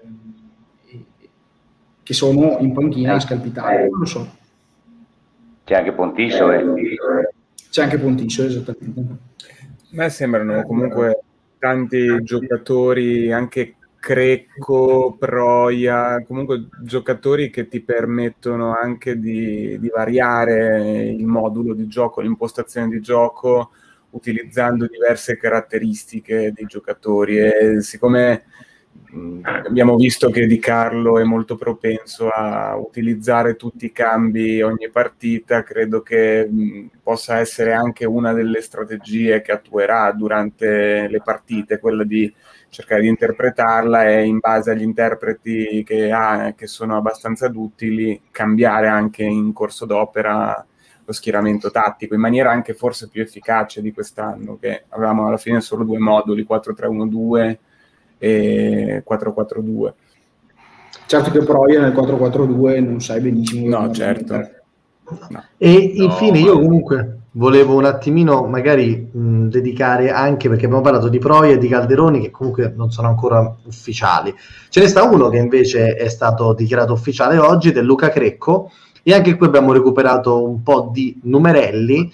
Eh, Ale, come al solito, apriti cielo, raccontaci un po' Luca Crecco come l'hai conosciuto quando siete andati a bervi una cosa insieme a Piazza dei Signori. Allora, Crecco è un giocatore che è nell'età giusta, come dice giustamente eh, Pieraldo, ha giocato comunque l'anno scorso in due squadre che sono retrocesse, questo non è... No, non depone a suo favore. No, esattamente, non è, non è esattamente il massimo della vita. Eh, è comunque un buon giocatore, secondo me non è un terzino, come magari si è parlato oggi, è un interno. Se arriva, non arriva per fare il titolare, per, per- per i numeri che ha, non credo sia questo qui il suo, il suo, ruolo principale, ma arriverà per chiudere un buco che è quello che potrebbe lasciare Cinelli che ha lasciato Agazzi nella scorsa, scorsa stagione. A livello te, ne servono, te ne servono sei in mezzo al campo se giochi a tre. Esattamente, a livello di gol e assist non è neanche, non è neanche malissimo per essere un interno barra terzino, però in generale sia il numero di dribbling, il numero di cross è abbastanza basso, sia come numero totale che come percentuale di riuscita. Ehm, non, non, ha niente di peculiarmente rilevante, secondo me. buon giocatore.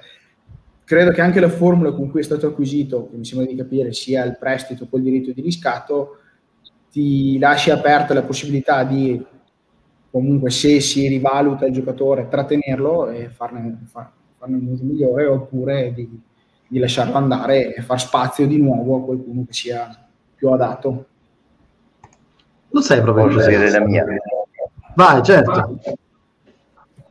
Io non conosco questo giocatore, non so quanto forte sia, quanto bravo sia, quanto, che margine, soprattutto che margine di crescita e di miglioramento abbia eh, non so neanche il ruolo che ha precisamente, però siccome ho sentito dire ma questo potrebbe sostituire Cinelli, ecco, io mh, mm, non andrei a sostituire con, cioè non lascerei la strada vecchia per quella nuova, perché per conto mio Cinelli è sempre una garanzia, perché soprattutto è un, è una, è, è un ragazzo molto ma molto a posto, è un ragazzo che ama Vicenza, è un ragazzo che eh, quando hai bisogno si fa sempre trovare pronto. Cioè io non andrei a sostituire un Cinelli con un giocatore che eh, dai numeri che mi date anche voi, io non l'ho mai sentito parlare, non so, cioè, mi sembra, credo... dopo, ripeto, magari, magari è uno che, che, che,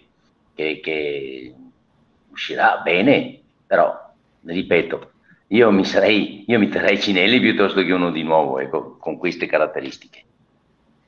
Sì, credo che probabilmente forse mh, ci sia anche un discorso legato, forse anche in questo caso, a Proia, nel senso che Proia andrebbe a prendere il posto di Cinelli direttamente e non so se Cinelli sarebbe disponibile a fare il secondo o, o a subentrare. Mm, senza dubbio è uno che ha... Ma Cinelli è un ragazzo bravo, eh. Eh, eh, Cinelli è un ragazzo serio che nel gruppo, che oltretutto fa gruppo e il gruppo sappiamo quanto è importante quando un giocatore sta fuori, qualcosa cosa, cosa può dare a, a, a chi gioca. Eh, ripeto, Cinelli, siccome io so che è un ragazzo bravissimo, io non, non, non lo metterei da parte, ecco questo dico, non lo metterei da parte. Ci no, danno anche loro fanno le loro scelte e io, e io le, le, le, le, rispetto sempre, eh, perché le certo. scelte quando si, fa, quando si, fanno vanno sempre rispettate. Poi sarà la, alla fine che, che saranno fatte le, le varie valutazioni. Però ripeto, quando un giocatore è un giocatore sano, per me bisogna tenerlo. E Cinelli ha dimostrato di essere un giocatore sano. Eh, ci sta anche appunto, appunto Andrea Vasco è d'accordo su Cinelli. Pierpaolo chiede nomi di un possibile regista, a parte Tagurdò uscito nei giorni scorsi, al momento non ci sono altri nomi nuovi rilevati. Eh, Mattia chiedeva Nicola Sviola appena svincolato dal Benevento, lui sì che ha i piedini buoni e non è poi così vecchio, ma sembra che se ne voglia rimanere in Serie A, eh, così avrebbe fatto sapere dicendo che avrebbe rifiutato tutte le proposte della Serie B per ora perché voleva rimanere in, in Serie A. Io non so, siamo quasi arrivati alla conclusione, siamo a un'ora e trenta, sì. non so se Giova, volevo, voi vai. Volevo esatto. tirare fuori un'altra voce di mercato, forse l'altra più importante che è stata confermata, che è un'altra corsa con il Brescia ed è quella per Radrezza che insomma sarebbe un giocatore non so come si, coll- si, collocherebbe nello schieramento tattico di Di Carlo, non l'ho ancora immaginato perché è un trequartista puro lui comunque di base e quindi sicuramente qualcuno dovrebbe partire, si dice Van de Putte, però so che è un pallino di Ale, eh, sì. è un bellissimo giocatore, credo che comunque con quel tipo di caratteristiche trequartisti in rosa così non ce ne siano attualmente. Non so, Ale, se vuoi aggiungere qualcosa. A me, a me piaceva molto, uh, a parte che a me piaceva anche molto in generale la Reggiana l'anno scorso e tutto quanto il, lo sviluppo tattico che aveva fatto col, con Elvini mi piaceva. Eh, e lui prendeva proprio palla anche molto profondo nella propria metà campo ed era un giocatore che o portandola o creando trame di gioco la portava molto su. Eh, tutte le partite che gli ho visto fare mi è sempre piaciuto tanto, ha il difetto di essere piccolino, 1,72 m, 1,73 m, però secondo me è uno, è uno che è stato un po' sottovalutato. Abbiamo tirato fuori anche qualche numero relativo alla sua stagione, ha fatto una quantità di passaggi che è fuori, fuori da, ogni, da ogni logica perché, adesso lo vado a recuperare molto velocemente, per dire il, il centrocampista, il trequartista dei nostri che ha fatto più passaggi è stato eh, Dal Monte che ne ha fatto 21 a partita, lui ne ha fatti 44. Se andiamo a vedere i passaggi chiavi accurati, eh, fa 0,4 contro i 0,37 di Dal Monte, che è quello che ne ha fatto di più. 11 assist, expected assist, quindi 11 palloni che potenzialmente potevano diventare eh, gol, che si sono poi tradotti in 5 assist, che è comunque un ottimo un ottimo risultato. Eh, veramente un giocatore che ha fatto e 121 che sono 3,3 duelli offensivi a partita. Quindi anche un giocatore con personalità che punta all'uomo e cerca di, di saltarlo. A me è piaciuto veramente tanto. L'unico dubbio che ho è appunto dove lo mettiamo, perché tre quartisti ne abbiamo uno o tre. Se ne giocheranno tre, ci sta alla grande, soprattutto partendo a destra e lui a destra e Del Monte a sinistra, ehm, vorrebbe dire veramente fare un, un, grandissimo, un grandissimo comparto di trequartisti con magari Proia che gioca direttamente dietro la punta e sfrutta gli spazi creati da Dio o que- lancia Dio in profondità. Questo sarebbe fantastico, però poi rimangono Meggiorini e Nazzafame fuori e abbiamo tutti i problemi di cui abbiamo già parlato. Se invece giochiamo con un trequartista sono in tre secondo me bene o male a un ottimo livello, Giacomelli, Dal Monte e, e Redrezza è per un posto, forse è troppo. Vabbè, però dai, meglio l'abbondanza, no? Negli anni passati dicevamo mancava la panchina, era corta e quant'altro, se ben sì, venga sì, avere 20 giocatori, no? Sotto questo aspetto. Ci sono stati i tempi in cui si stava fuori Martinelli, magari diciamo, madonna, chissà chi entra, per cui... esatto. Io faccio un'ultima domanda a Peraltro e poi abbiamo veramente sforato, è, è tardi e credo sia il caso di, di salutarlo e di salutarci. Eh, relativamente a questo, eh, la panchina lunga è un, un incentivo o può essere un danno per la squadra? Anche perché magari rispetto ai tempi in cui tu ti interfacciavi direttamente con i giocatori, adesso la maturazione dei ragazzi non è la stessa. Questo ce l'hanno detto un po' tutti quanti, quindi magari possono infatti, non comprendere bene certe dinamiche. Bravo, e infatti bisogna capire bene se eh, la qualità della maturità della panchina è una qualità importante, perché la, la, la, la panchina è importantissima, però devi avere, devi avere i giocatori bravi, che sanno accettare la panchina, ma soprattutto che aiutano i compagni f- finché sono in, in, panchina, capisci? Questo è il discorso. È lo stesso discorso che facevo di, di, su Cinelli. Cinelli è, eh, è, importante, è, importante, anche in panchina. La panchina lunga è, una, è, determinante per un risultato finale importante di, di campionato, però deve essere una panchina sana. Tutto qua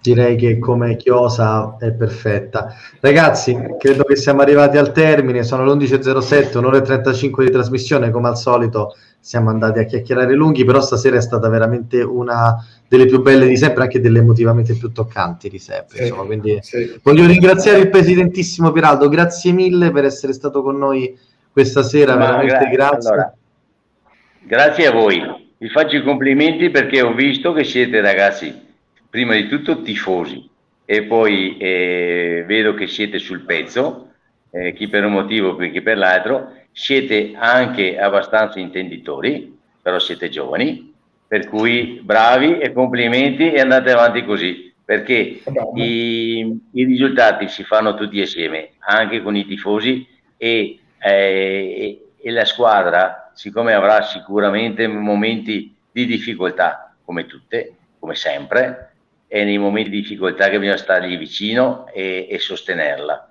e per sostenerla c'è bisogno anche di voi come di tutti i tifosi.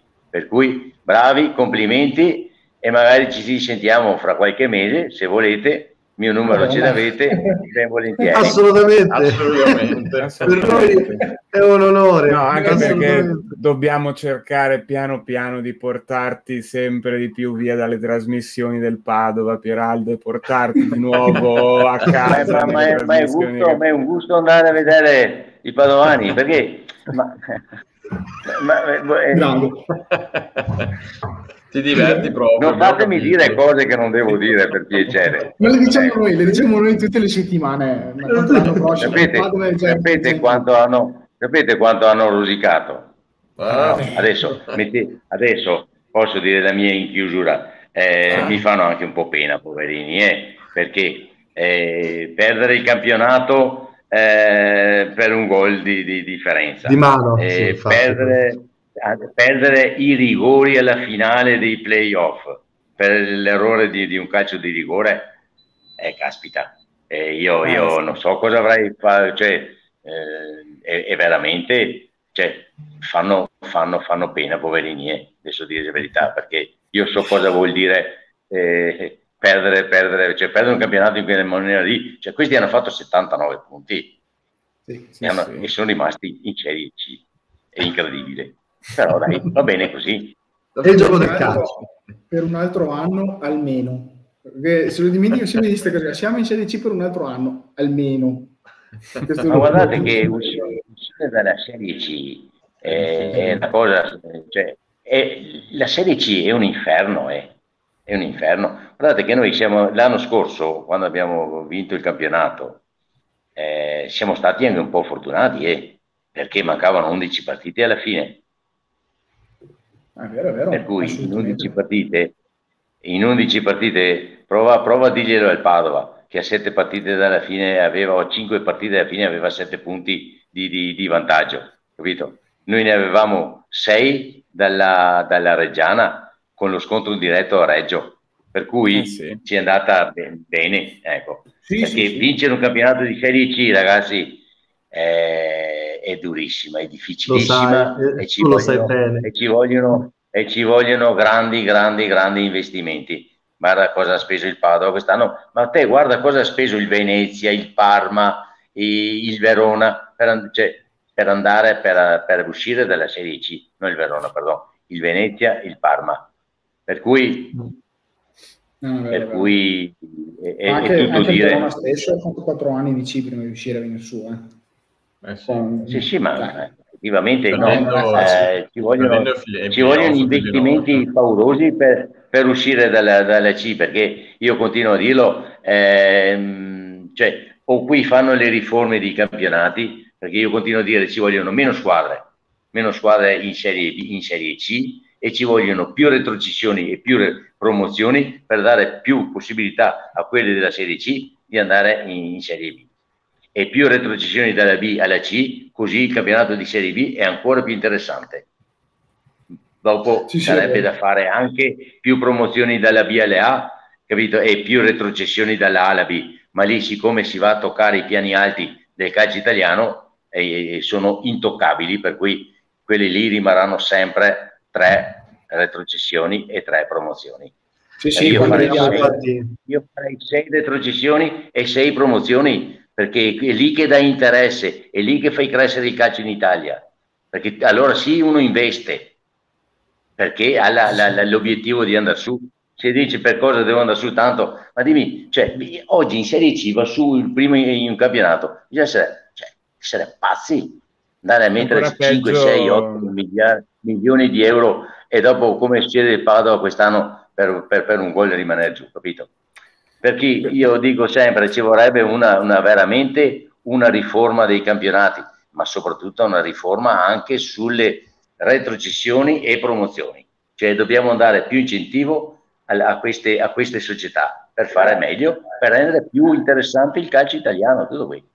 Questo è il mio per modo di parlare, vedere. Per non parlare della Serie D, dove sono 8-10 gironi, ne sale una per girone, eh, fanno playoff solo per il miglior piazzamento. Evidentemente una serie intermedia tra la C e la D faceva bene, quindi forse è auspicabile che torniamo. Ma io sono sempre convinto che le, le, le, mh, mm, ci vogliono meno squadre, ci vogliono meno squadre bisogna che siano meno squadre e, ripeto, meno squadre con più promozioni, più retrocessioni, diventa tutto più interessante. Però siccome parte tutto sempre dalla Serie A e, e là ci sono troppi interessi e allora sono quanti anni è che si parla di riforme del calcio italiano? Eppure almeno 20 ormai, 15-20. Infatti. Va bene, siamo arrivati al termine. Bene. Intanto ringraziamo anche Fabrizio che ha detto mi avete fatto un grande regalo con l'invito del grande presidente. Grazie e alla prossima. Grazie mille a tutti quanti voi ragazzi all'ascolto, ragazzi e ragazze all'ascolto. Linea Lane torna, Linea Lane, ormai non riesco neanche più a parlare, torna giovedì prossimo sempre alle 21.30. Ci trovate, ricordo perfettamente, sui social per tutto quello che in settimana pubblichiamo relativo al mondo del Vicenza Calcio, Facebook, Instagram e Twitter e Twitch, ci trovate più o meno ovunque. Io ringrazio ancora il presidentissimo Piraldo, grazie mille e ti rinviteremo purtroppo per te anche in autunno sicuramente con il campionato. Bene, buonanotte, grazie a voi. Buonanotte e grazie a tutti. Grazie. Ciao. No, alla prossima, ciao a tutti. Forza Lane, ciao a tutti. Ciao a tutti. Sigla.